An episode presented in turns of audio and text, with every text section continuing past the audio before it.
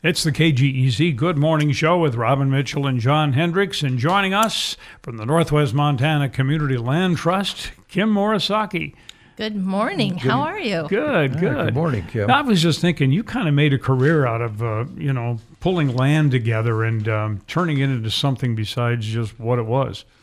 Yeah, I didn't know that I was planning to do that, but it has turned out that way. Well, the Glacier Rail Park's a good example. Yeah. That was quite a learning experience for me, so I figured I should take what I learned and apply it to other things. Yeah.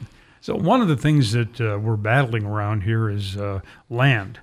Land is just getting sky high. Yeah. The price of the homes, that's not as expensive as the land that's underneath them sometimes. Mm-hmm. It's all going up, but the land prices are four times probably what they were just a decade ago here in the valley. And, building material prices are going up, and of course labor prices are going up. So when you put that all together, it gets a little crazy. We're not making any more land. No. So what are we doing about that problem?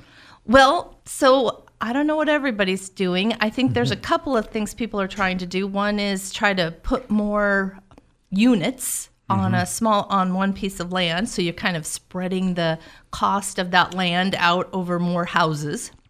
And that's a good way to solve it. But the way the Northwest Montana Community Land Trust is doing it is we're actually a nonprofit. So we're buying the land under houses and we're holding on to it permanently, forever. And then when we sell the house that sits on the land to somebody, they only have to pay for the house. They don't have to pay for the land. And then they just have a 75-year ground lease with us. Wow. Okay, so now if the house is resold, yep, does the ground lease start all over again? Another 75 years? It does. It starts over again. And people can also... their children can inherit the house, okay, and then those children will get a new ground lease as well. So that's a way of making things more affordable, I guess. It is. It helps a lot. So help us understand the difference in buying a home that you guys own the land under. So I have to give you two examples. One is this organization started in 2009. They started buying houses in 2012, and you all remember what the house prices were back then. It was just, we just had a crash, and they were able to buy houses very inexpensively off the foreclosure market. Then they would take the value of the land out of it, turn around and sell the houses. So they were selling houses between $80,000 and $120,000, $130,000 for a house. And our ground lease says, hey, when you want to sell that house to the next person, you get 100% of what you paid for the house, plus another 25% of however much the value in the house has gone up. So good for people who've owned their house for the last 10 years. Now we're doing that more. And of course, there's no houses to buy off the foreclosure market. So we're just working with developers and patient home sellers who want to do good. And they are... giving us time so that as we're raising money or writing grants or something like that, we're able to come in and buy that land. But now those houses, just because of building materials and labor, now those houses are more in the 250 range, 200 to 250. Wow. Yeah. So you're getting some money back from those when those houses resell. Right. So we're really just investing in the land. So you're looking at $90,000, $100,000, $120,000 for every piece of land underneath the house these days, and that's our investment. The house itself pays for itself. Yeah. Wow. All right. So, how many of these houses you got available right now? Well, that's the exciting news. We worked with Jerry Dunker, who has Trail View, which is a deed-restricted neighborhood up in Whitefish, and we were able to buy two houses and get a young family with a first responder and a teacher into one, and then another young man who's in the workforce into the other. We're doing a third one here in Kalispell next week, where we'll get a young family in there as well, and And then we have an opportunity in January to buy 2 more houses up in Trail View, but I've got to go raise the money for that. So I've got to raise about $150,000 to buy the land under those 2 more houses up in Whitefish. And then we own a lot up in Columbia Falls, and a very nice man, Brett Kelly, his parents have agreed to donate a home to us that we're going to relocate up to Columbia Falls. You know, it's been a long time since we've seen homes moved around. Mm-hmm. It used to happen all the time. Mm-hmm. You know, there's a great guy, Steve Kinnenberg. He moves houses all over the place. You just call him and tell him where you want to move it to, and he tells you if he could do it or not. So, the reason I'm saying that is that our home, my boyhood home over on 7th Avenue East, my dad had that one moved in. It was a small place out by Foy's Lake, and they moved it over to 7th Avenue East. He had it all ready to go with the foundation and everything. They just dropped the house right on it. Yep. And then he started adding on to it, and that's kind of where the home is today. Yeah. Actually, we got a fabulous donation from a local family to buy a lot here in Kalispell because they wanted more workforce housing in Kalispell. And so we bought a lot over on 9th Avenue West that used to have a house on it that was moved from the east side of Kalispell. But the house burnt down, and so the property owner was willing to sell it to us, and so we'll be building 2 townhomes there next spring. Wow. Mm-hmm. Now let me ask you about Northwest Montana Community Land Trust. Is it a nonprofit, or do you make money off of this and fold it back into buying more properties? And exactly how does it work? It's just a nonprofit. Uh-huh.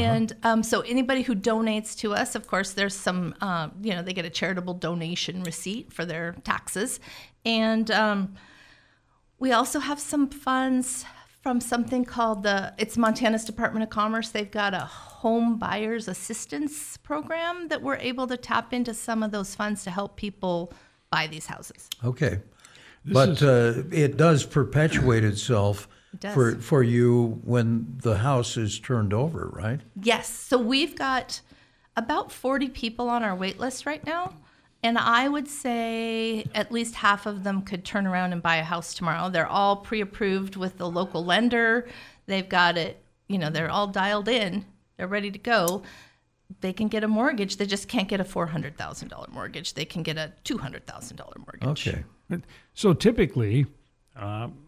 what is the value of the land underneath a typical home here in Kalispell? You know, it's crazy. So the house, the land under the houses that we bought a decade ago, on our balance sheet, those look like $25,000, $30,000, $35,000 lots. Mm-hmm.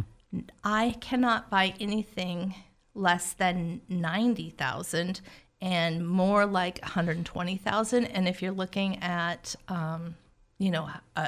a lot that could have townhouses, duplexes on it, it's more like $180,000. Yeah. Here's the thing that's interesting is we say we own the land. Mm-hmm. What good does it do you? You're not living in the land. You're right. Living in the home on the land. Right. And it's a question of, I know some people, they're like, well, we want to, it's an investment for them. They want to be able to sell their house in 20 years and make a pile of money off of it, and that's okay. I want to do that. I'm my husband's a builder, and we did that. But there are also people who just want to live in their own home, and it's pretty insecure to have a landlord these days because you don't know when the landlord might up your rent. You don't know when the landlord might sell your house because prices have gone through the roof, and so. There are just a lot of people, everyday, workaday people who work at City Hall or the courthouse or, the grocery store. They're renting, but that's used to be, they felt pretty secure, and now they don't because they don't know what's going to happen. So owning your own house, even if you don't own the land underneath it, is a good investment for security. So the next question is, how long can you keep this going? Oh, I'm planning to do it until I retire. And then I think the land trust will keep doing it after that. without me. So this is something that we can just keep on doing. We can. We just keep working on What's to stop us? Nothing. What we need is we need patient sellers and people who want to support what we're doing and believe in it. What do you mean by a patient seller? So, you know, last summer, people would put their houses on the market and 24 hours later, they'd have 20 offers. Mm-hmm. I can't do that. I can't operate that fast and buy a house and turn it into a land trust house in 3 days. So I need somebody who's like, yes, I will sell this house to you. And if it takes you a month or 2 months to get all the details worked out, I'll wait for you. Okay. All right. So that's what we need, patient sellers. Yeah, patient sellers. And if they'd give me a little discount, that'd be great too.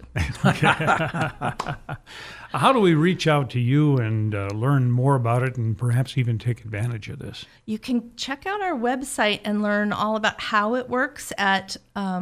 it's the initials for Northwest Montana Community Land Trust, so nwmtclt.org, or you can just call me, and I'm right there on. If you Google Kim Morisaki on the internet or Northwest Montana Community Land Trust, my phone number's going to pop right up. All right. Kim, thanks so much. This is just a really unique idea, and it sounds like you've made this thing a reality. Yeah. Well, it wasn't me. There are people doing it all over the country. They've been doing it for 50 years, and there's a huge number of people in this community who started doing it 10, 12 years ago. I just happened to be the lucky one to keep doing it. All right. So. Well, Kim, thanks for all that you're doing and all that your people are doing to make this happen. It sounds like the way of the future to me. It's exciting. Thanks for having me.